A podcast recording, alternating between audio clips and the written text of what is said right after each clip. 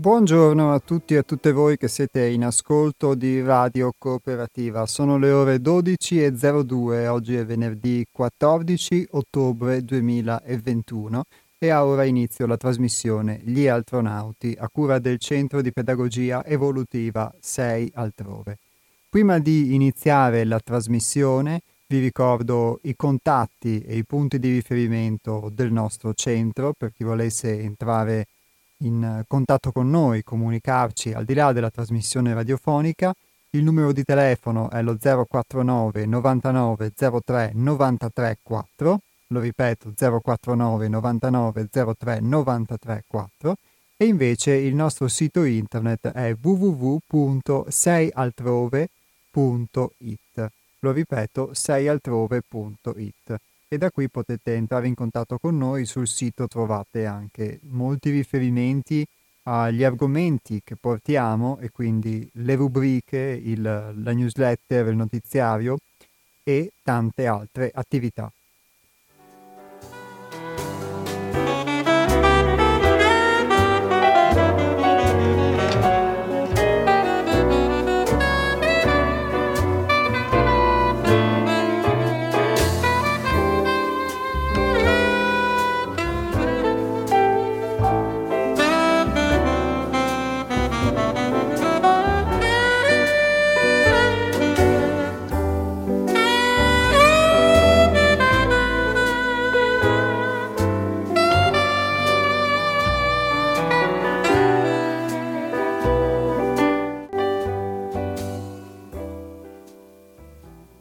Nelle nostre trasmissioni, nelle puntate del, degli astronauti, come sa chi ci ascolta da un po' di tempo, si parla di autoconoscenza, di un percorso di conoscenza di se stessi. Si parla di un insegnamento volto a questo e quindi di poter acquisire attraverso l'esperienza diretta degli elementi che ci possano permettere di conoscere noi stessi. Il fatto di conoscere se stessi è qualcosa di cui um, si sente spesso parlare in uh, dinamiche che riguardano la cosiddetta crescita personale o l'autoaiuto, eccetera, però è molto facile quindi sentire questo, questo verbo, questo complemento oggetto, ma di fatto poi nella pratica eh, si incontra qualche difficoltà, si incontrano molte illusioni anche sul fatto di poter conoscere effettivamente se stessi.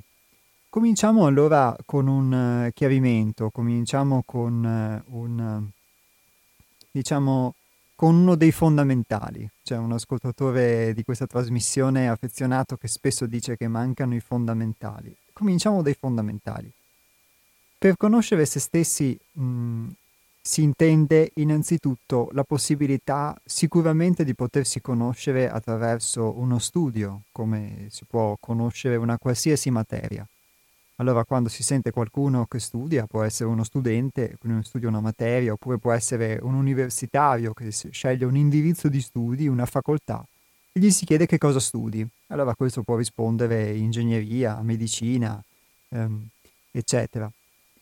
E a seconda di questo, ovviamente, eh, in questo caso la persona, lo studente o qualsiasi persona voglia interessarsi a un argomento, approfondirlo, conoscerlo, lo rende oggetto del suo studio e quindi di fatto studia testi che riguardano quell'argomento, li approfondisce a seconda del, della sua poi attenzione, della sua anche curiosità, del suo entusiasmo e tutta una serie di fattori che gli possono permettere di inoltrarsi nella conoscenza di questa materia e quindi di apprendere il funzionamento di determinate cose, di, determin- di determinati meccanismi.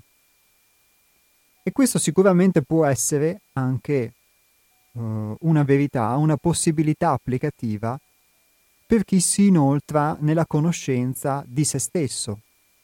Ma ci sono delle differenze e la differenza principale che emerge è nel fatto che quando tu studi una materia e ti approcci a poter quindi studiare i fondamentali di quella materia e quindi i fondamenti della matematica che poi ti permetteranno di svolgere delle operazioni che poi via via potranno essere sempre più complesse, sempre più sofisticate, quindi pian piano, tassello dopo tassello, poterti inoltrare all'interno di questo labirinto che ti si svela man mano che lo studio prosegue.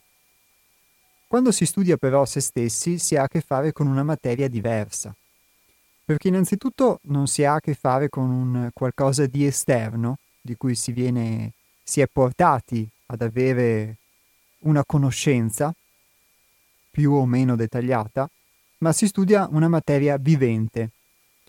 E questa materia vivente, peraltro, non è, questi, non è questo un caso, diciamo, di eh, studio laboratoriale su, eh, su piante o su esseri viventi, la materia vivente siamo noi, sono io.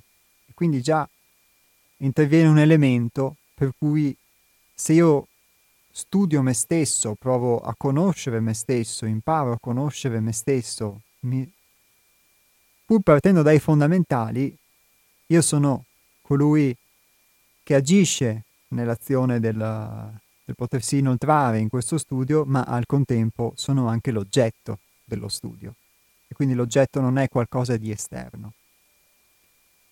E quindi questo ci porta ad un approccio di tipo diverso, in cui anche la conoscenza teorica, quella che si può apprendere dalle informazioni, dalle nozioni, dai libri, dalle materie anche, che possono essere di aiuto all'uomo per orientarsi in questa conoscenza di sé, sono valide ma fino a un certo punto.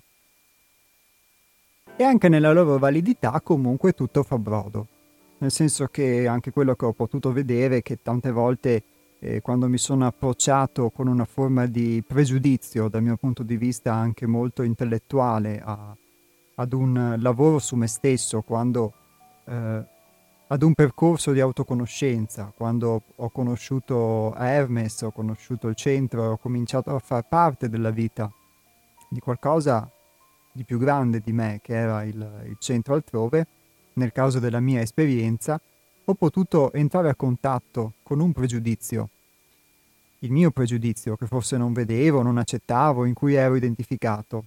Innanzitutto il pregiudizio di, di fare già un lavoro su di me, di essere già improntato a conoscermi solamente perché acquisivo delle nozioni. Peraltro nozioni che riguardavano più spesso il mondo esterno, che riguardavano un mondo che per me era validissimo, ma però era un mondo astratto, che concretamente non mi permettevano queste nozioni, queste informazioni di esercitare una forma di padronanza, di avere una forma di conoscenza esperienziale effettiva su di me. E dall'altro il pregiudizio che eh, tutto sommato già sapessi cosa potesse essermi utile oppure no, già mi conoscessi, già sapessi cosa invece poteva non essermi utile o cosa poteva essere scartato, eccetera. E ho dovuto verificare che molte cose che ritenevo non utili o ritenevo eh, non mi potessero essere di aiuto, in realtà lo sono state. Anzi, spesso può capitare che proprio le cose, gli elementi, le persone, le situazioni che più daresti per scontato non ti siano utili o vadano in una direzione che può essere opposta a quella di migliorare te stesso di conoscerti, in realtà si rivelino proprio forse le persone, le situazioni, le condizioni che più possono esserti di aiuto. Questo è quello che ho vissuto io. E certo se fossi rimasto chiuso nel mio pregiudizio, non avrei mai potuto in questo momento essere qua a testimoniare questo.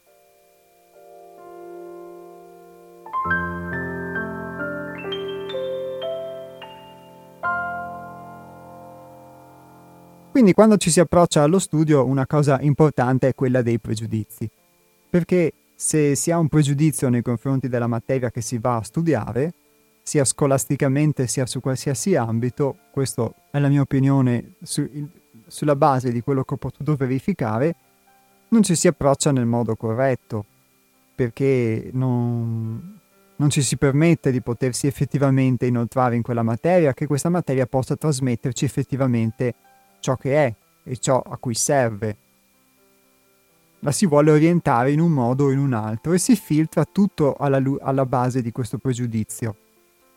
Certo, quest- applicando questa cosa al lavoro su di sé è un lavoro costante quello di potersi mettere da parte rispetto ai propri pregiudizi. E, eh, e non è di sicuro mai finito. Ma anche tenendo conto quindi di, di questo pregiudizio in noi, in me e quindi della molta pazienza che serve anche per poter affrontare questo ostacolo, per poter lavorare pure in presenza di, questa, di questo elemento, eh, ci si approccia così allo studio di una materia. E lo studio ovviamente all'inizio è qualcosa di essenziale, quindi se uno vuole studiare anche da un punto di vista teorico eh, gli alberi, la natura, prima ne ha un approccio teorico di conoscenza e poi in un secondo momento però entra a contatto, si auspica, con quello che è l'oggetto effettivo della propria conoscenza. E quindi in tutte le facoltà universitarie dove è prevista questa cosa, dove è previsto poi una messa in pratica delle nozioni che si apprendono, notoriamente c'è poi un tirocinio da fare, quindi che uno voglia fare il medico, l'architetto o l'insegnante o qualsiasi cosa, di fatto si poi si fa un tirocinio e questo tirocinio ti permette di verificare nella pratica poi quello che hai potuto imparare in teoria. Quindi c'è un momento per lo studio e c'è un momento per la messa in pratica. Come vi dicevo però c'è una differenza di fatto rispetto al, ad, all'acquisizione di una conoscenza teorica di qualsiasi tipo, che può essere anche semplicemente eh, leggersi un libro sul Giappone per poter conoscere il Giappone e poi effettivamente prendere l'aereo e andare in Giappone, a entrare a contatto con i giapponesi, con la, con la, la società giapponese o con la lingua giapponese, eccetera. Certo, oggi si dirà che con i viaggi è tutto facile, un tempo era sicuramente molto più difficile perché abbiamo, almeno in teoria, una diversa possibilità di viaggiare, però anche in un viaggio che può essere il nostro viaggio interiore, conta molto poi la capacità di mettersi effettivamente in discussione e non rimanere anche quando si percorre un viaggio all'interno della propria bolla, per cui ci si può spostare ovunque all'interno del mondo, ma di fatto non si entra mai realmente a contatto con esso.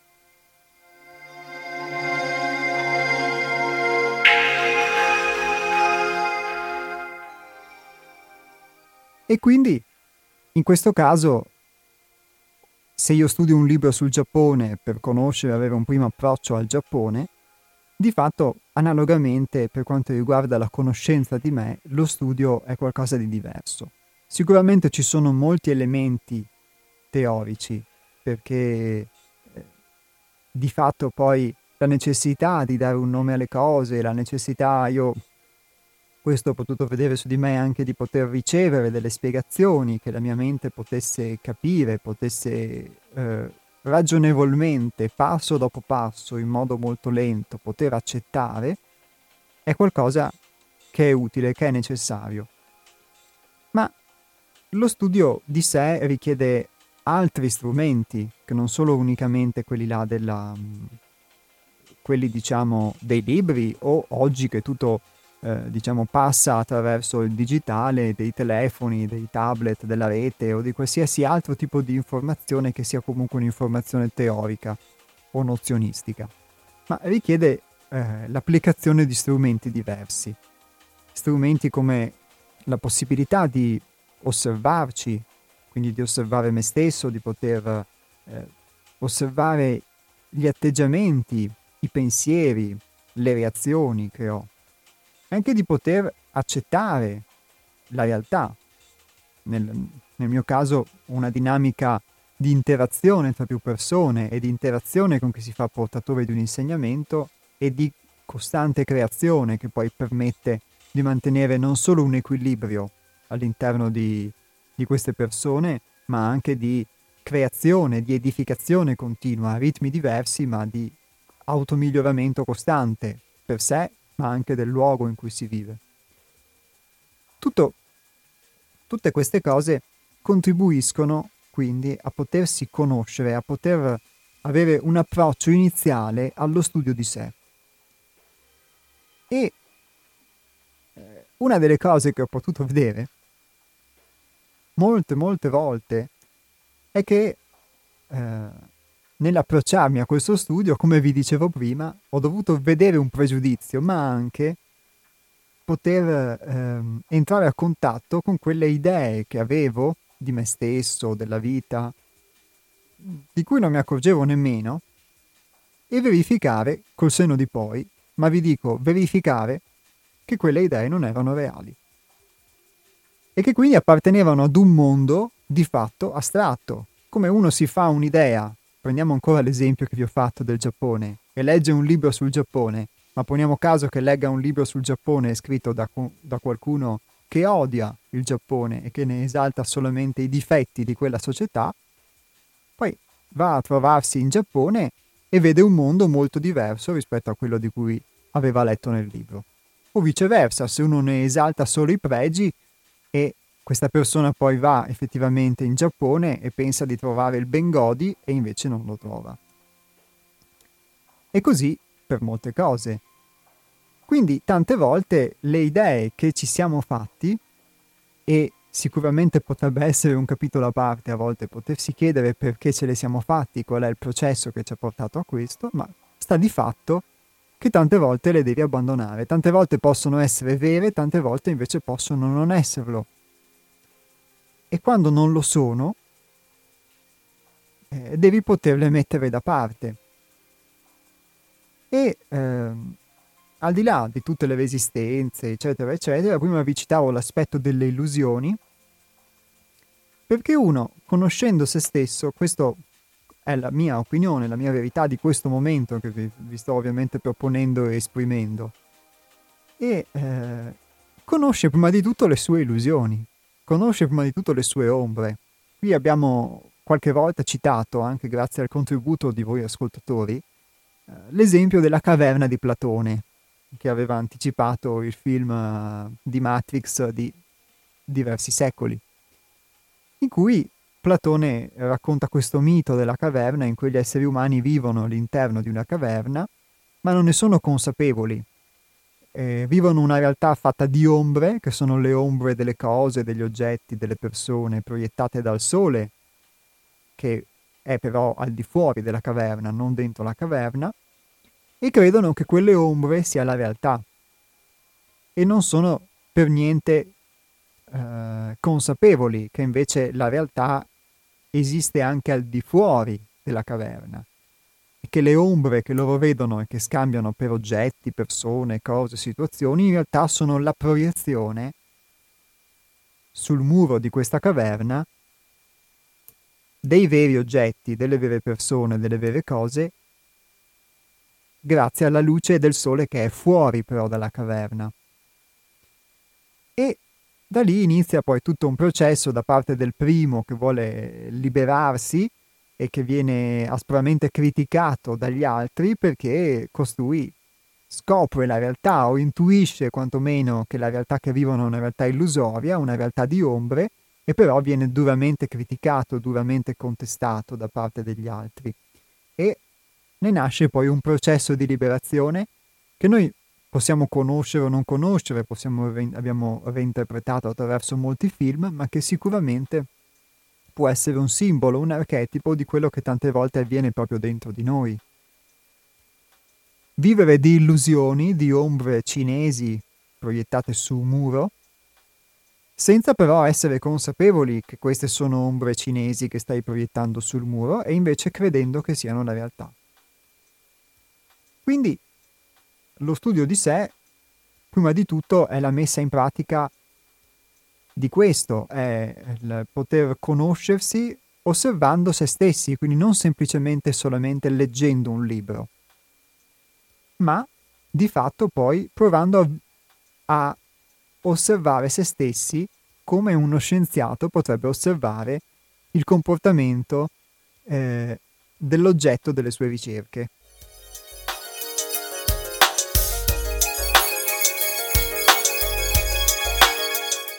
E siccome una delle cose che ho potuto effettivamente vedere è che io non so praticamente, posso dire, quasi niente su di me.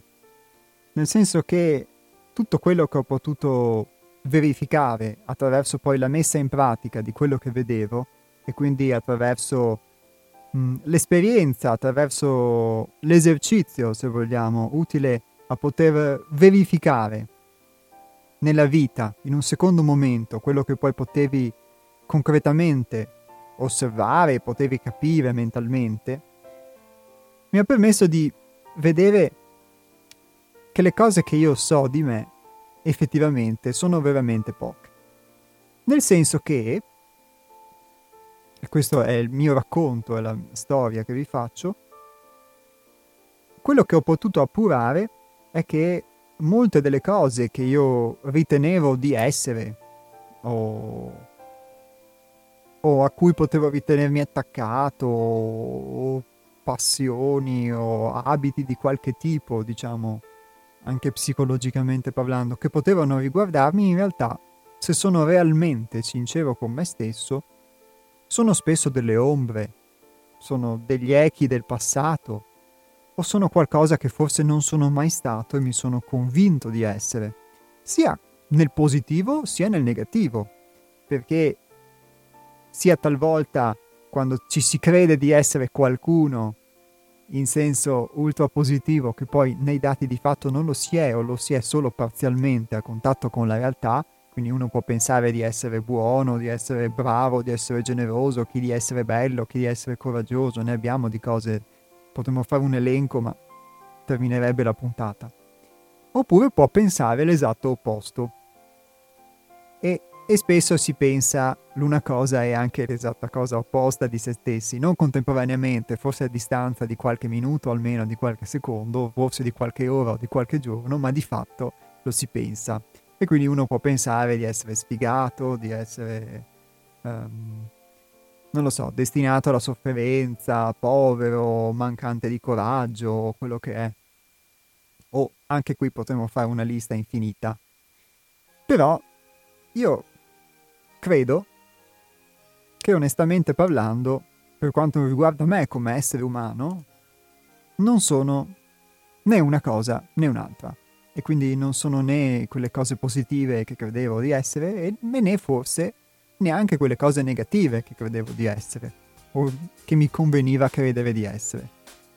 E quindi, appurando che le cose che so di me sono veramente poche, l'unica cosa concreta che mi rimane è quella dell'esperienza diretta, che mi permetta poi, attraverso un'osservazione di me, una volta liberatomi, o quantomeno aver preso consapevolezza di quelle cose che non sono, o che credevo di essere, che mi ero illuso di essere, di poter quindi conoscermi attraverso l'esperienza in modo diverso. E a seconda poi dell'esperienza anche di poter provare una forma di entusiasmo nei confronti di quello che posso conoscere di me, sempre attraverso l'esperienza.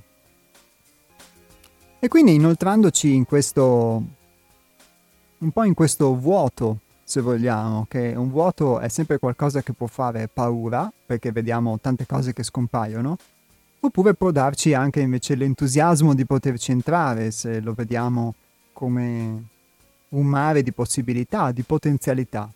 E qualcuno di voi avrà sentito parlare, credo, sicuramente qualcuno ne ha sentito parlare, però, di un certo Socrate.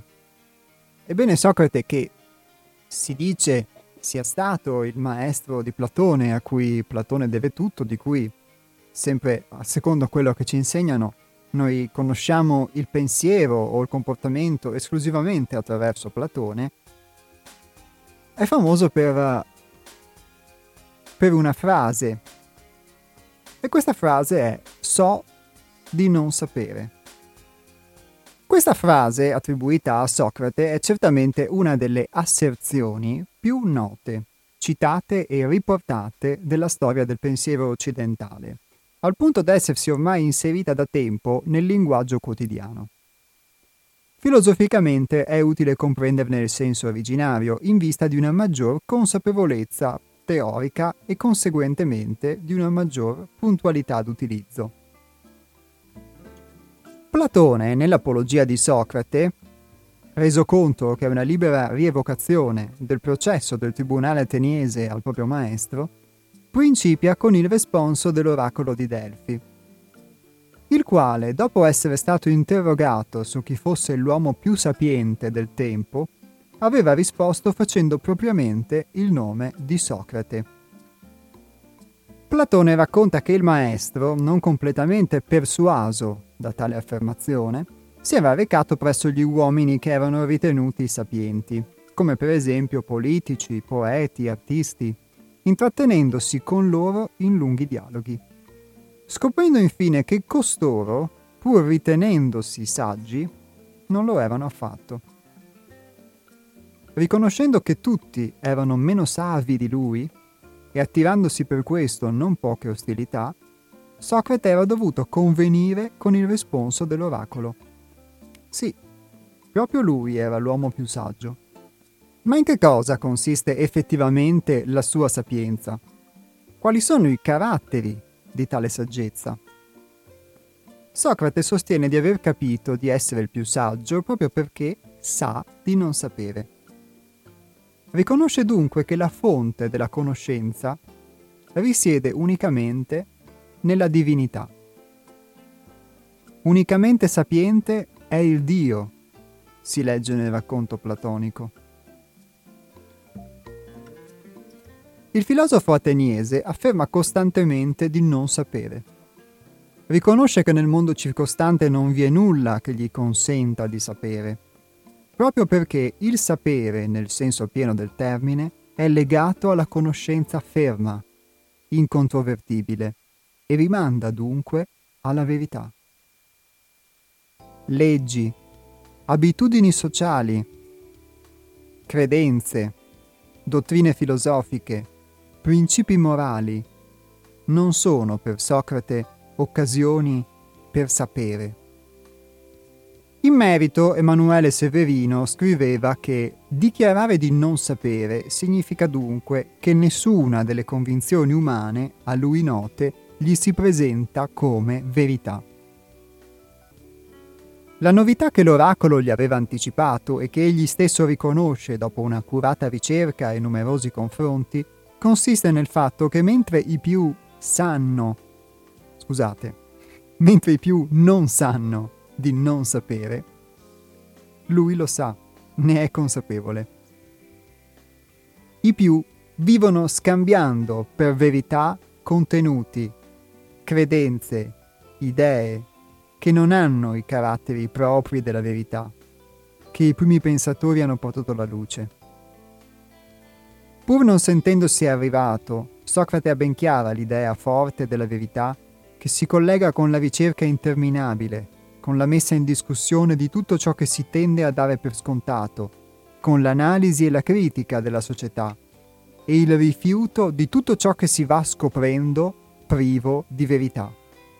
Quel sapere di non sapere, in cui è radicata la sua sapienza, è il motore del dubbio, del domandare, del porre in questione, del problematizzare ciò che viene smerciato come verità a buon mercato.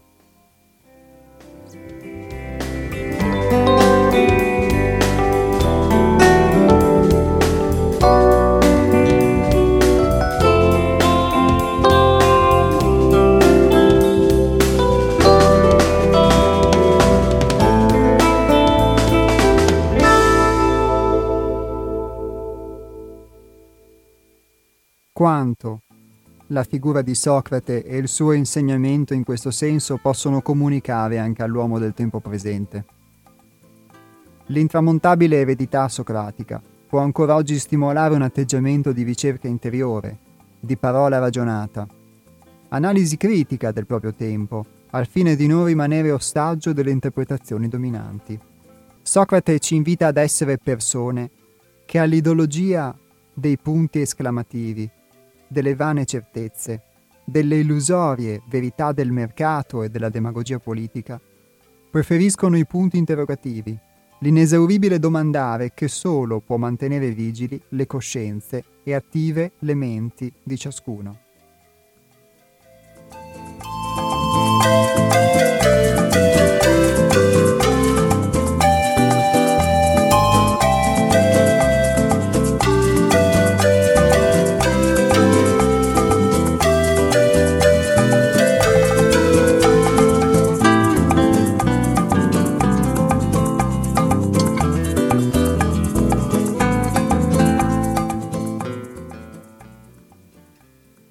Questo breve articolo di cui vi ho fatto lettura, dal titolo appunto So di non sapere, è un articolo scritto da Alessandro Tonon che trovate online sul sito della rivista La chiave di Sofia.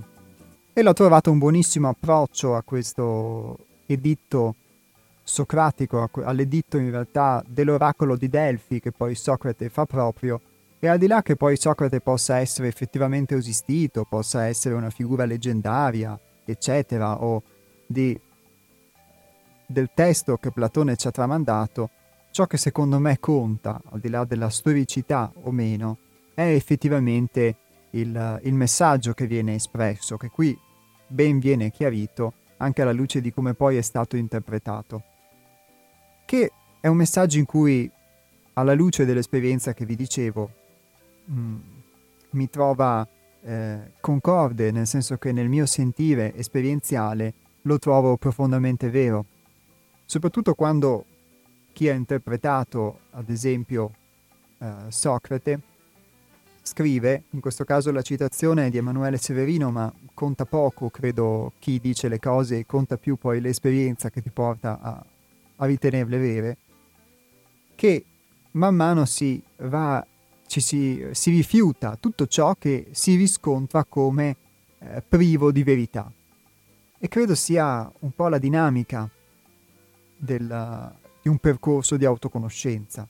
Il poter innanzitutto approcciarsi con ciò che si è, con ciò che si crede, e poi anche man mano poter mettere da parte ciò che si vede che non è vero.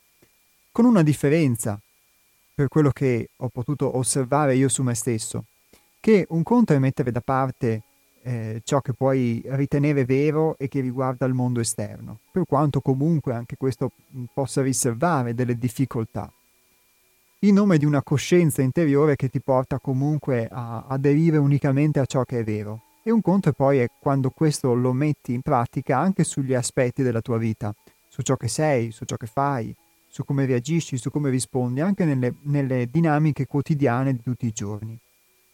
Ed è facile anche autoingannarsi, soprattutto direi, quando, e questo fa parte sicuramente delle illusioni, quando non si è a contatto poi con una possibilità esperienziale di accedere ad un insegnamento. Questo per quanto riguarda la mia esperienza. E quindi il, il sapere di non sapere, per quanto riguarda la mia verità di oggi, che poi sicuramente potrebbe mutare anche domani, è qualcosa di profondamente reale. Ed è profondamente reale il fatto che ci sia, almeno questo secondo il mio sentire, un Dio che poi in altre, in altre occasioni Socrate eh, ha citato come un daimon. Noi traduciamo demone, ovviamente in, non aveva il significato originariamente che poi noi gli abbiamo dato in senso negativo. Un qualcosa, uno spirito, una voce della coscienza in noi che già sa le cose. Però quello che io ho potuto riscontrare è che molto spesso nella vita ordinaria comune non si ha accesso certo a questa voce della coscienza, quindi c'è un Dio dentro di te un, uh, che conosce probabilmente tutto e lui solo lo sa e forse è la parte di te più vera, più autentica, più profonda, più inedita, però nella misura in cui invece tu um, sei proiettato all'esterno di te, quindi conoscerti unicamente all'esterno di te, difficilmente poi eh, riesci a, ad entrare a contatto con questa forma di autoconoscenza che quindi diventa una conoscenza anche interiore. E credo che quest'atto di umiltà sia quello che poi si associa a un'altra frase che poi viene spesso associata anche a Socrate, il conosci te stesso, che poi lui dice che è scritto sul...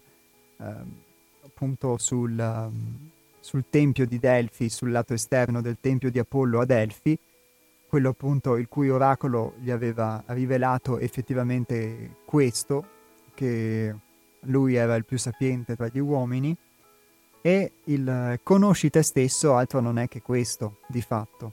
Il conoscersi, per come ovviamente lo posso interpretare io in questo momento, alla luce della mia esperienza, ed è sicuramente un'interpretazione, il potersi conoscere in questo senso, cominciando a, a mettere da parte innanzitutto quello che non sei o ti accorgi di non essere o forse di non essere più, tutto quello che in una misura o in un'altra non è vero.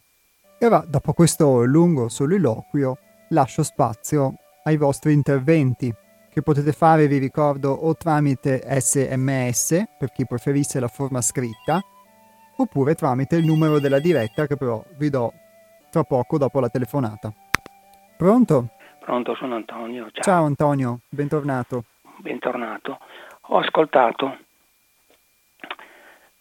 e mi rifaccio anch'io alla mia esperienza personale. Quando nasco mi, veng- mi viene assegnato dalla natura delle caratteristiche che probabilmente alcune sono casuali, alcune le prendo dai genitori o, comu- o dai genitori o anche dal, dall'ambiente, perché uno che nasce in Cina, che ha gli occhi a mandorla, li prende dall'ambiente, non dalla cultura. Quindi io sono natura e anche, poi vivendo nella comunità, e anche cultura. E nella cultura a volte ci sono anche i pregiudizi. Che cosa sono i pregiudizi? Sono giudizi, intanto non mi piace, perché giudizio sa da prete e da, e da magistrato. Ehm, direi prevalutazioni. Io valuto la realtà che mi circonda in base a delle categorie pre che mi sono state trasmesse dall'ambiente, non dalla natura. Se io dico che Milano, che Napoli è solo pizza e mandolino, questo è uno stereotipo che mi viene dalla cultura, dalla vivere insieme, un stereotipo che poi uno con l'esperienza personale può rivedere, eccetera, ma sa già che ci sono. Figurarsi oggi, al giorno d'oggi, sono le fake news messe apposta, c'è anche la malizia, quindi figurarsi nella costruzione di pregiudizi c'è una fabbrica fa, de, dei pregiudizi. Ecco, allora sono natura e cultura. E dalla natura prendo l'urgenza del vivere, cioè eh, l'essere umano vuole pane, legge della necessità, e non libertà. Libertà sarebbe la libertà di fare domande, se sono a panza vuota, ho poco da farmi domande, devo assolutamente risolvere il problema della legge della necessità perché l'ho ricevuto, sono fatto così dalla natura, devo mangiare, devo avere casa, devo avere vestiti, altrimenti ho freddo, vado via nudo. Ecco. Quindi ci sono delle, delle cose di necessità, di necessità, e però, però una volta risolto il problema della necessità c'è il problema della libertà. E quindi mi faccio domande. E quindi so di non sapere. E quindi tutto quello che viene, se non che, se non che c'è un problema che quando manca il pane spesso manca anche la libertà. Perché nelle, lo abbiamo sotto gli occhi in questi giorni, ehm, la questione dei migliori, chi sono i migliori al mondo, chi sono la, la, la società dei migliori, la società degli ottimati, di quelli che mm, nel, in, questo, in, questo, approfondimento di sé che tu auspichi, questo, il, il, di, di, andare dentro di sé e di, e di dirigersi nella vita attraverso questo attraverso questa riflessione sul sé, passa, è in mezzo alla, alla, alla comunità, alla comunità mondiale, siamo 7 miliardi, 8 miliardi, 11, 10, non, non ricordo più, siamo, siamo, su parecchi miliardi. E quindi viviamo in mezzo, in mezzo agli altri, in mezzo... E, e questo non può non avere ripercussioni nella nostra vita personale. E, ehm, dalla natura posso, posso riprendere, per esempio, dei ritmi o dei bio, per esempio uno ha bioritmi veloci. Uno di fronte a un cane che abbaia sobbalza subito, c'è quell'altro che ha dei ritmi medi e c'è quell'altro che ha ritmi lenti, il, po- il famoso posapiano, il modello posapiano, no? che uno prende dalla natura questo andare avanti, avanti con, con la sua, magari anche, e, e resiste anche di più, eccetera. ma comunque insomma c- ci sono degli elementi, ripeto, naturali e degli elementi che noi assumiamo dal fatto che viviamo in comunità, la prima comunità è quella della mamma, del papà, della famiglia, dei nonni, e poi c'è la comunità del vivere, del lavorare, eccetera, insieme. Qui il, in questo lavorio continuo, questo lavorio continuo sul sé che tu auspichi, si inserisce all'interno di, questa, di questo, io lo chiamo utero sociale, ma è un termine improprio perché uno pensa all'uno. Ehm, all'interno di questa come, situazione, chiamiamola così, ambientale. E qui pongo anche la questione dell'identità. Se io Ehm, faccio un esempio, faccio un esempio che va un po', un po' fuori, ma insomma ci sta. Se è vero quello che dice la religione cristiana, che Dio si è fatto uomo e si è inserito nell'anno zero, si è inserito nel contesto umano, Gesù ha preso gli usi, è, stato inserito negli usi e costumi della società in cui è stato inserito, introdotto. Quindi, la, e se la, e se la verità è solo in Dio, le nostre verità sono soltanto parziali, addirittura nel, nella nella vita di oggi, si considerano verità relative, parziali, però solide, quelle della scienza. Le verità che offre la scienza che cerca di stabilire con il metodo, natura, col metodo scientifico ciò che è vero e ciò che non è vero. Mentre nel linguaggio della metafisica, cioè ciò che è oltre la fisica, non è ciò che è sperimentabile o ciò, è ciò che è vero come l'essere.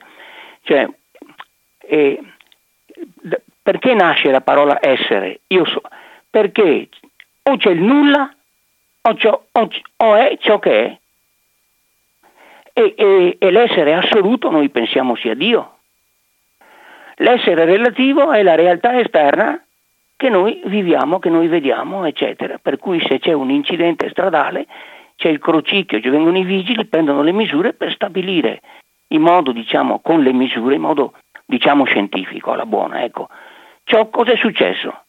Perché delle, dell'opinione singola del soggetto non ci si fida, perché non è oggettivo, non è... No, ecco. Quindi questo, questo gioco fra natura, cultura, pane e farsi domande, noi ci troviamo in pieno in questa situazione. Ciao. Antonio, grazie mille, alla prossima.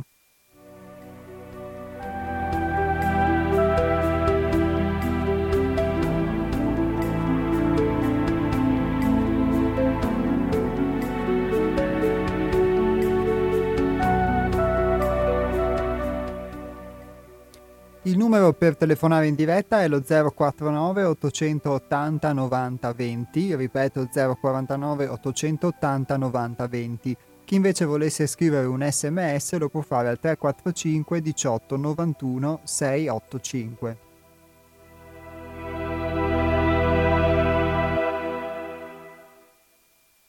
E Antonio pone diversi argomenti, diverse questioni, sicuramente mh, molte delle quali le abbiamo anche toccate nel corso delle nostre puntate. Effettivamente, eh, quando porto la mia esperienza nel parlare di idee che ho di me stesso, sono idee che sicuramente possono originare e poi a voi valutare come ha fatto Antonio, se questa cosa può essere vera, reale anche per voi o meno, nell'ambiente che mi circondano, oltre che sicuramente avere delle qualificazioni, delle caratteristiche che la natura mi ha dato. Però tante volte, o nella maggior parte dei casi, c'è una difficoltà effettiva a, poter, a potersi emancipare da queste idee, da queste prevalutazioni, come dice Antonio, che la, la cultura ci mette a disposizione.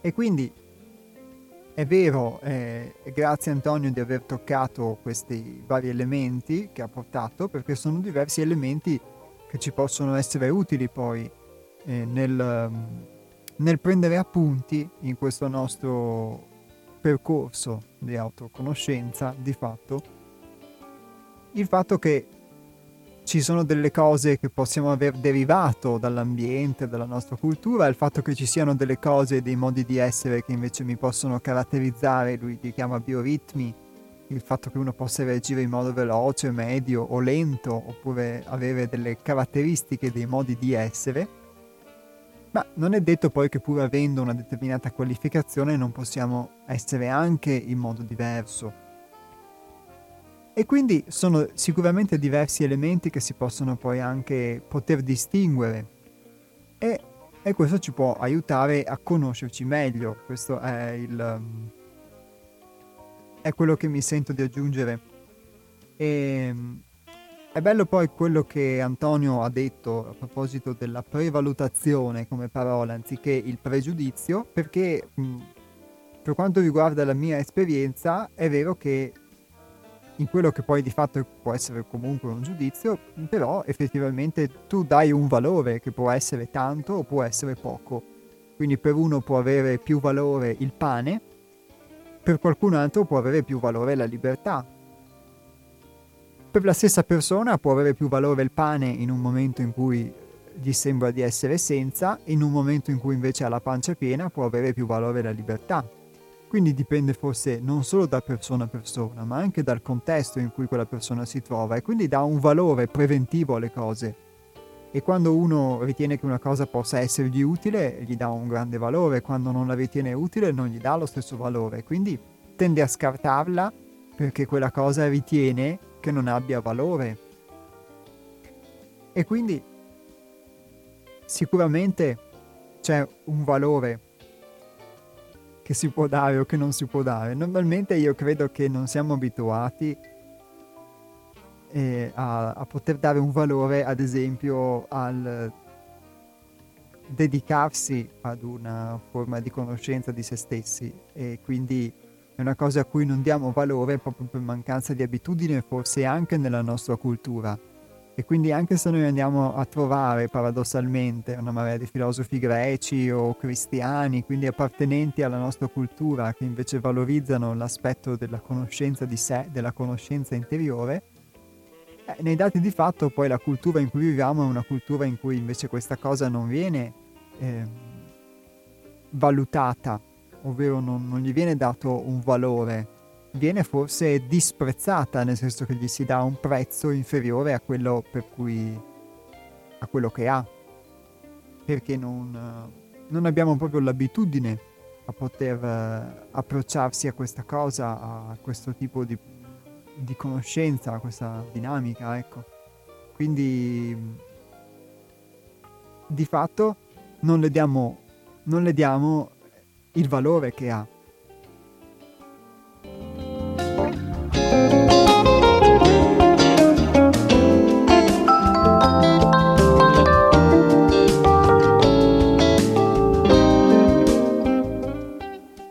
E ciò nonostante, per rispondere ad una domanda che ad esempio Antonio pone spesso, noi però viviamo, come dice Antonio, in un mondo e quindi anche se noi possiamo, come si leggeva nell'articolo, mettere in dubbio questo mondo, il processo di poter riconoscere di non sapere o, o, o, riconoscere anche quante cose crediamo di sapere, anche in senso pratico, ma di fatto poi non le conosciamo perché non le abbiamo sperimentate, può essere un approccio utile in questo senso, quindi a mettere in discussione le cose che, diamo, che do per scontate di me o, o anche del, del, mondo esterno.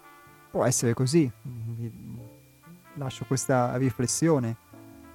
E nella consapevolezza che non siamo scissi da questo mondo esterno e quindi inevitabilmente quello che facciamo ha delle ricadenze anche su un piano sociale e delle ricadute su un piano sociale e viceversa anche.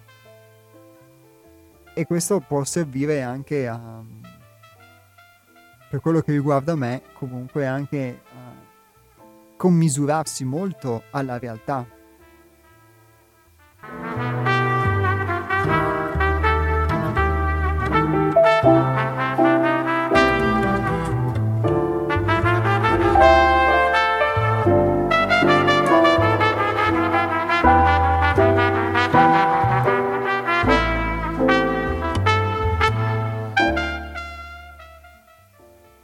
Ecco, soprattutto poi ovviamente tenendo conto della cosa importantissima che ha detto anche Antonio, il fatto che l'essere umano abbia necessità del pane e quindi è anche questo che sicuramente ci influenza e ci condiziona molto anche poi nel nostro modo di pensare e di fare delle decisioni. Prendiamo una telefonata. Pronto? Pronto, ciao Iapos, saluto tutti. Ciao Nick, Ma, bentornato. Una, beh, sì, un, una volta ti ho detto che non esiste nessuna radio che va avanti, no? E per la fortuna che... No, ho sbagliato, no, la fortuna per, non ti sei trovato per caso con Hermes e con gli altri. Eh, Socrate parlava certe cose. Perché ah, mi fai, uh, mi dai una risposta che ti trovi in quell'ambiente e che fate ricerche anche massimamente bellissime vicino al eh, popolo mentre Socrate era, andava oltre ogni cosa. Allora ti dicono la legge della relatività, ti dicono il padre della psicologia, ti dicono tante cose. Uno che è stato proprio, che ha dedicato la vita alla giustizia divina e ogni cosa, quando ascolta gli altri che verranno, anche se è stato lasciato scritto lì, conosci te stesso, la seconda frase è questa qua, ce l'aveva morte con i scienziati. La prima è la filosofia, la seconda è psicologia, la terza è medicina. E quando diceva che dimmi un medico che ha guarito qualcuno, la risposta dicevano eh, sono stato fortunato che gli ho fermato la malattia. Ma il medico cosa deve fare? Guarire la malattia o il paziente? Perché è il paziente che ha portato la malattia dentro di sé. Natura guarisce, natura non è una parola semplice che possiamo parlare. Natura non c'entra niente con la cultura. Nell'ambiente dove viviamo seguiamo forme di vita migliori e facciamo una cultura. Ma la natura, l'uomo corrompe, natura corregge. Non puoi andare oltre. I dati sono precisi i fatti sono precisi. Uomini non fanno ricerche, hanno cancellato il dubbio e sospetto allora ti dicono domani che eh, Freud è maestro del dubbio del sospetto, non ce l'ho con lui, anche con Jung. Allora cosa succede? Inizio di, di studiare un po', mi sono avvelenato am, con tanta amarezza, ho detto ma chi gli ha permesso a quelle persone fare certe deviazioni quando tutto è preciso e perfetto? Quadrica di Socrate, i quattro cavalli e cocchiere un filosofo disegna proprio la struttura di Socrate e Nick va nella eh, Galleria dell'Arte in Francia seguito dalla ex moglie perché era artista. Io fermo in un ritratto del Picasso e stavo lì aspettando. La signora era una professoressa più grande università di Parigi. Che se sei fermato qua vuol dire che conosci qualcosa. Ho detto, oh, io ho bisogno. Era anche la mia figlia, ma ho detto, papà, questo è, divent- è come cespuglio, vestiti perfetti, capelli, ogni cosa perfetto. Sapeva lingua uno più dell'altra. Cosa è quell'entrato? Mi dice, sono quattro dimensioni. Va bene, ma il quinto che fine ha fatto? Hai capito? Quattro cavalli, acqua, terra e tutto il resto. Ma chi li guida? e oggi ti diranno lettere, ettere, dopo ti, ti dicono che eh, eh, lettere dovevano mettere un nome, energia che governa tutte e quattro. Come fa uno dei quattro elementi a avere la memoria? Ah sì, che sono importanti, che ci ospitano qua è acqua e fuoco, sicuro, non c'è, non c'è altro che parlano di generare. Allora ti dicono prima del voto, dopo il Big Bang, ti dicono il piano astrale. Sì, si tratta dell'intelletto, ti dicono Dio. Di cosa è fatto? O è fatto con l'intelletto e sopra dell'intelletto. Cosa c'è sopra dell'intelletto? Energia che governa tutte le energie. Quando si tratta dell'essere, noi lo risperiamo, ma abbiamo intelletto che è sopra di tutto di tutte le cose e al di là di quello non esiste niente. Come posso sopportare un, che ti dicono un organo produce il pensiero? Il pensatore cosa fa il pensatore?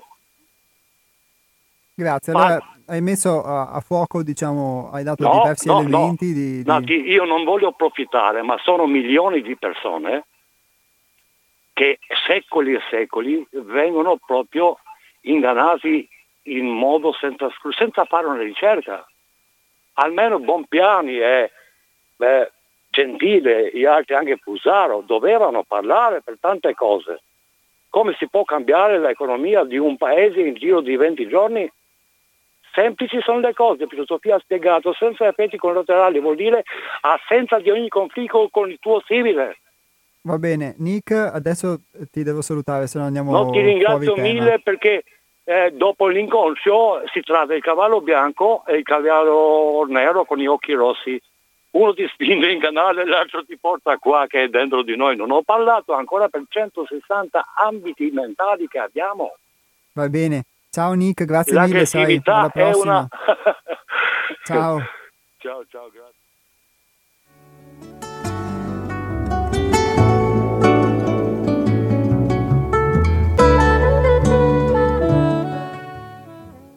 Gli elementi che Nick pone, poi ognuno ha modo effettivamente di poterli verificare veri o meno secondo la sua esperienza o secondo anche le, le ricerche che fa, a cui può dare credito o meno, sono sicuramente elementi che poi portano anche a poter ragionare eventualmente di un paradigma diverso. E sicuramente questa cosa poi può essere applicata alla medicina, questa azione di conoscere se stessi, al, alle scoperte scientifiche, alla società, all'economia, eccetera, quando indubbiamente io credo se noi abbiamo un modo, se ho un modo di pensare a me stesso che è influenzato, è figlio di questa cultura e ho visto che eh, non era vero, eh, l'ho verificato nella pratica, eh, allora credo sia inevitabile poi che anche quello che ehm, riguarda il mondo che mi circonda debba essere sottoposto alla stessa possibilità di indagine critica di, e quindi uh, e viceversa ovviamente. E quindi se si ribalta in questo caso il, se si fa una rivoluzione copernicana dentro di sé inevitabilmente forse anche lo si può fare nella società partendo da se stessi quindi forse immagino che anche il modo di poter intendere la medicina, di potersi approcciare alle scoperte scientifiche, di poter, come facevamo prima, citare de- dei filosofi, può essere anche diverso se lo facciamo con la luce di, eh, che c'è in noi, abbiamo, di quello che abbiamo sgomberato in noi o che abbiamo messo da parte, forse quantomeno in un piccolissimo centimetro quadrato di, di chiarezza in più di ordine nella nostra piccola stanza interiore che ci permetta di vedere le cose in modo leggermente diverso. Credo sia inevitabile e questo forse dà anche l'idea, secondo me, di come noi siamo standardizzati prima di tutto dal punto di vista della nostra coscienza, perché ognuno è chiuso dentro il suo piccolo involucro, però eh, abbiamo un modo di pensare che talvolta ci accomuna anche agli altri più di quanto pensiamo che corrisponde a dei modelli più di quanto pensiamo e quindi anche il nostro modo di pensare, la nostra coscienza, essendo appiattita, il nostro modo di pensare è standardizzato e quindi il modo di interpretare la realtà, prima di tutto, è standardizzato. È come comprare una lattina di Coca-Cola che è uguale eh, e quindi sono prodotte in serie a milioni e in tutto il mondo bevono una lattina di Coca-Cola fatta in quel modo può essere diversa se viene schiacciata, se viene rotta, se subisce un'ammaccatura, ma il modello della lattina di Coca-Cola e il suo contenuto è lo stesso per tutti, che io lo bevo in Sud America o in Russia o in Italia. E la stessa cosa forse a livello di standardizzazione delle coscienze avviene nel nostro modo di pensare, quindi siamo sempre più standardizzati e quindi anche eh, il fatto di poter conoscere noi stessi e avere degli elementi di pensiero e poi anche di verifica diversi può essere sicuramente utile a poter esprimere un po' di più quello che siamo o come vi dicevo all'inizio, quantomeno poter pian piano, passo dopo passo, mettere da parte quello che in noi non è più vero, non riteniamo vero in quel momento perché non lo riteniamo tale, non perché qualcuno o qualcosa ci dica che non è vero. E si può intendere sicuramente la natura in molti modi, ecco che ad esempio gli ascoltatori che hanno chiamato e che ringrazio, Antonio e Nica, hanno citato la natura entrambi ad esempio l'hanno, eh, l'hanno citata in un modo diverso. E ehm, ad esempio Antonio si riferiva al fatto che noi possiamo avere delle inclinazioni, tante volte queste ci portano a fare delle cose, ma tante volte come racchiudono dei nostri pregi possono racchiudere dei nostri difetti. E proprio in virtù di questa, di questa natura e quindi di questa citazione che è stata fatta, vi leggerò questo piccolo testo, questo spunto di riflessione che è tratto dal nostro blog La Via della Rosa.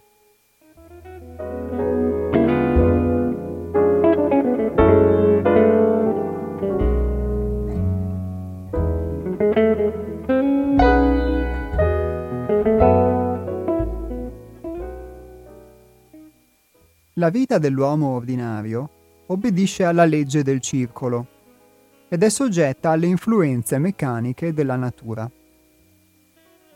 La via per lo sviluppo dell'essere è contro natura.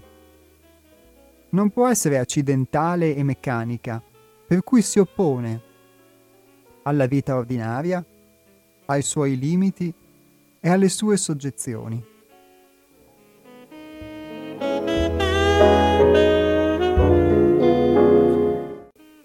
L'evoluzione consapevole dell'uomo pone le basi su altri principi ed è soggetta ad altre leggi.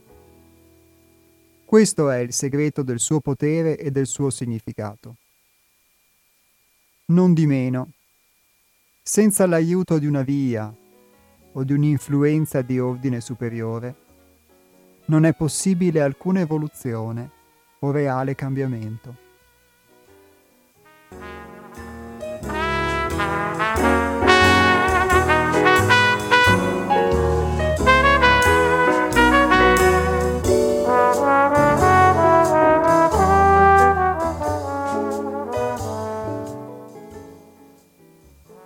La via dell'essere è una via di comprensione.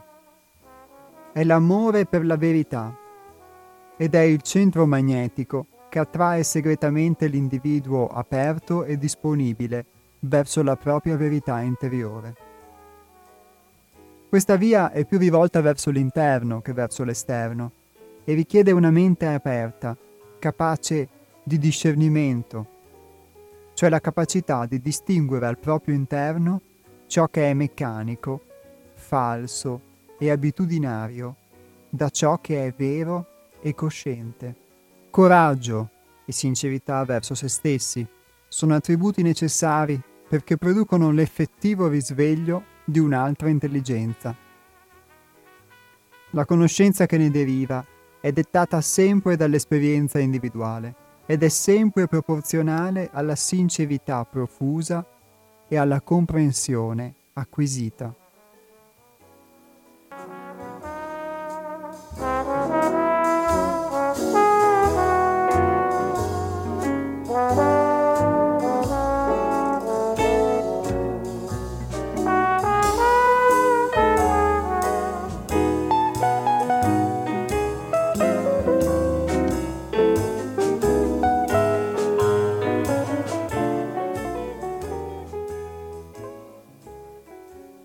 La paura e l'ignoranza creano i falsi dei, idee, che dimorano nella mente dell'uomo come tiranni. l'audacia e la sincerità d'animo trascendono i falsi dei e creano re e regine.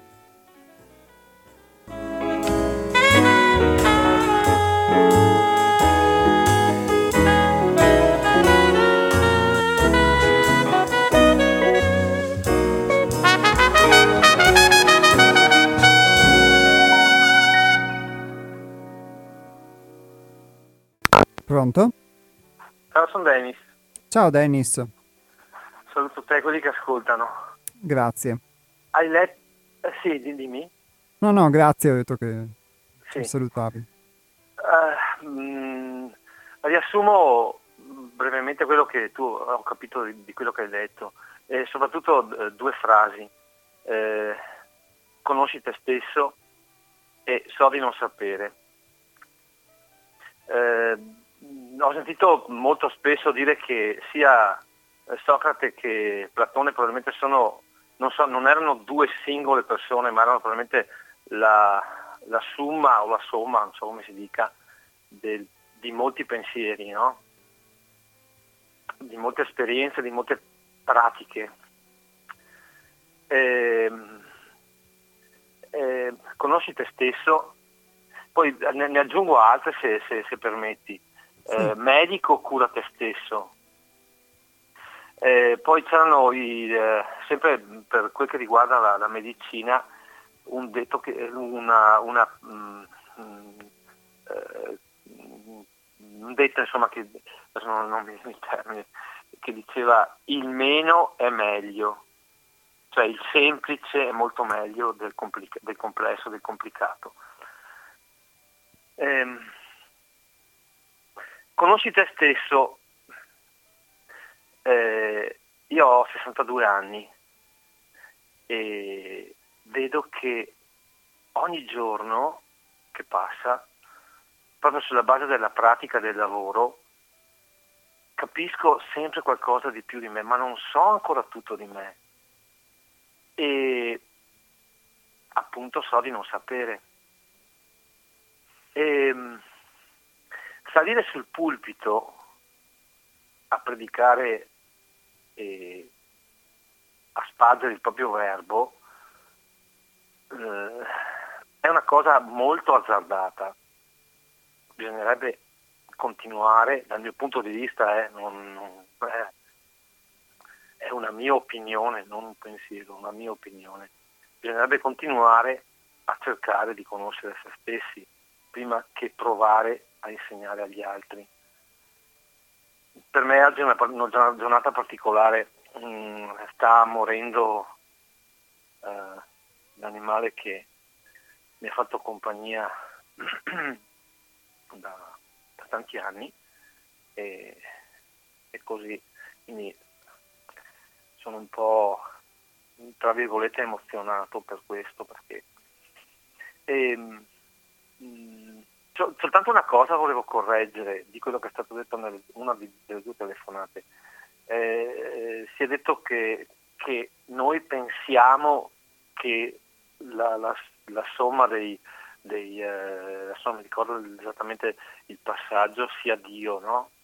Noi non, cioè a quelli che credono, io non sono tra quelli, eh, non perché non, eh, non abbia una mia spiritualità, non abbia una mia, ma secondo me la religione, come tutte le ideologie, non serve proprio a niente non serve proprio a niente. Cred- cioè, quelli che credono credono che ci sia Dio, perché Dio è basato non su una qualcosa di eh, tra virgolette razionale, ma è basata la figura di Dio è basata su, eh, su, dei, su dei dogmi, perché devi credere che ci sia Dio, non, ci- non c'è nessuna prova che ci sia Dio. ehm, e quindi io sto leggendo un libro di, di Mircea Eliade eh, trattato sulle storie delle religioni e tanti dovrebbero, dovrebbero eh, provare a, così a pensare alla, alla- co- cosa, sia, cosa sia in effetti la, la religione, cosa in effetti sia la, la differenza che, sia- che c'è tra la- le religioni, soprattutto quelle monoteiste, e la spiritualità. Mm, un'altra cosa, a proposito sempre dell'utile, eh, tutto ciò che è gratuito non ha nessun valore. Pensa all'energia che ci dà il sole, eh, c'è, c'è stato, ci sono stati mm, mm, parecchie mh, pense- scuole di pensiero che pensavano che l'unico vero Dio era il sole, perché ci dà gratuitamente e non ci chiede niente indietro, non ci chiede nulla in cambio dell'energia che ci, che ci dà. Eh, e ripeto, tutto quello che è gratis, stranamente, non ha nessun valore, ma è vitale. Ti saluto, ciao Jacopo, stammi bene. Ciao Dennis, grazie e un abbraccio. Grazie a Dennis per il suo intervento. Lui ha citato l'aspetto del dogma e sicuramente credo che questo può valere tanto in un contesto sociale, al di là che poi uno sia credente in una religione o meno, che in altri contesti eh, in cui comunque ci sono dei dogmi, quindi delle verità certe, e secondo me può valere anche per noi, quindi indipendentemente poi da quale sia l'ambito in cui applichiamo questa cosa. E um, questi dogmi sono di fatto quelle le convinzioni rigide e fisse che prendiamo in prestito, che forse usiamo, non so, adottiamo, ma che comunque poi di, non ci permettono di fare quello di cui si parlava nella puntata di oggi, cioè di poter rimettere in discussione le cose. E per quanto riguarda invece quello che diceva Dennis sul fatto sempre di mh, praticare la conoscenza di noi stessi, sì, prima di predicarla, eh, sicuramente eh, ha ragione, in effetti è quello che vi dicevo dall'inizio, all'inizio si può anche approcciare a poter avere degli, una teoria, o ci si può illudere, come è il mio caso, di, che basti leggere delle cose e forse capirle per esserle, invece forse non le capivo e men che meno le potevo verificare, mettere in pratica e vedere se erano vere o meno. Quello che si, attraverso questa trasmissione, attraverso il centro altrove, si, si fa è proprio la sperimentazione della pratica. Quindi da questo punto di vista il cosiddetto metodo scientifico applicato anche alla conoscenza di noi stessi è quello che applichiamo giorno dopo giorno. Ed è attraverso la verifica che poi uno può giungere ad una maturazione di coscienza, non solo il capire le cose, quindi attraverso le esperienze che vive e, e la misura che dà alle esperienze, perché tante volte può capitare di vivere delle esperienze e di fatto non dare a quell'esperienza il valore che ha, non, dare, non saperne trarre un insegnamento e riviverla e rispondere tante volte agli eventi che ci capitano in modo simile o uguale a come abbiamo risposto quando c'erano capitati gli stessi eventi nel passato e ripetere quindi continuamente questi cicli. In questo senso quindi il brano che vi ho letto dieci minuti fa che trovate, vi ripeto, sul nostro blog La Via della Rosa, il cui indirizzo è seialtrove.altervista.org, nel dire che la vita dell'uomo ordinario obbedisce alla legge del circolo ed è soggetta alle influenze meccaniche della natura, intendeva proprio questo. E quindi tante volte eh, la necessità di cui qui si parla, di, di uno sviluppo dell'essere che possa andare contro natura, è proprio questo. Non contro natura nel senso contro la natura, contro il verde, gli alberi contro ciò che ci permette la vita. Natura contro quelle che sono le nostre inclinazioni naturali, il nostro modo che riteniamo naturale di rispondere alle cose oh, e che in realtà è frutto molto spesso della nostra cultura, del nostro condizionamento e è un adattamento che forse, abbiamo, che forse posso aver assunto e che però mi, non mi permette di accedere a tutta una serie di informazioni, di esperienze di me che invece mi potrebbero essere di giovamento in questo senso, quindi anche il modo di essere che può essere veloce, medio o lento. Ecco, io sono sicuramente un lento per fare un esempio, qualcuno può essere un veloce, un medio, non lo so, e però tante volte la lentezza mi impedisce di poter um, cogliere delle opportunità o di poter um, fare le cose in modo diverso, essere in modo diverso e quindi eh, arricchirmi di un'esperienza diversa. Questo è un esempio molto semplice ai limiti forse della banalità, ma che si può applicare in tanti contesti. Quindi vi ripeto, su seialtrove.altervista.org trovate questo testo che si chiama La via dell'essere. Gli astronauti vi salutano, vi danno appuntamento a venerdì prossimo, che sarà esattamente il 22 ottobre 2021, sempre dalle ore 12 alle ore 13.30 sulle frequenze di Radio Cooperativa. Potrete riascoltare questa puntata in replica anche il prossimo mercoledì, ovvero il 20 ottobre, dalle ore 15.20 alle ore 16.50, oppure in eh, formato podcast, ascoltandola o scaricandola dal sito di Radio Cooperativa che è radiocooperativa.org o dal nostro sito che è seialtrove.it. Grazie a tutti coloro che sono intervenuti e anche e soprattutto a coloro che hanno ascoltato in silenzio e l'auspicio è che le esperienze, le parole che sono state trasmesse oggi possano eh, fiorire, possano sbocciare e possano essere di, di utilità per molti di voi. Per me lo è stato essere qui oggi e quindi l'auspicio è che possa questa cosa essere vicendevole. Se qualcuno nel frattempo avesse qualche considerazione da fare anche alla luce di quello che abbiamo detto e che può emergergli da qui al prossimo venerdì, al, alla prossima puntata, può prenderne nota e sarà sicuramente eh, bello poter interagire su questo, quindi anche venerdì prossimo. Quindi vi saluto e vi auguro una buona settimana a tutti e un buon proseguimento di ascolto delle trasmissioni di Radio Cooperativa.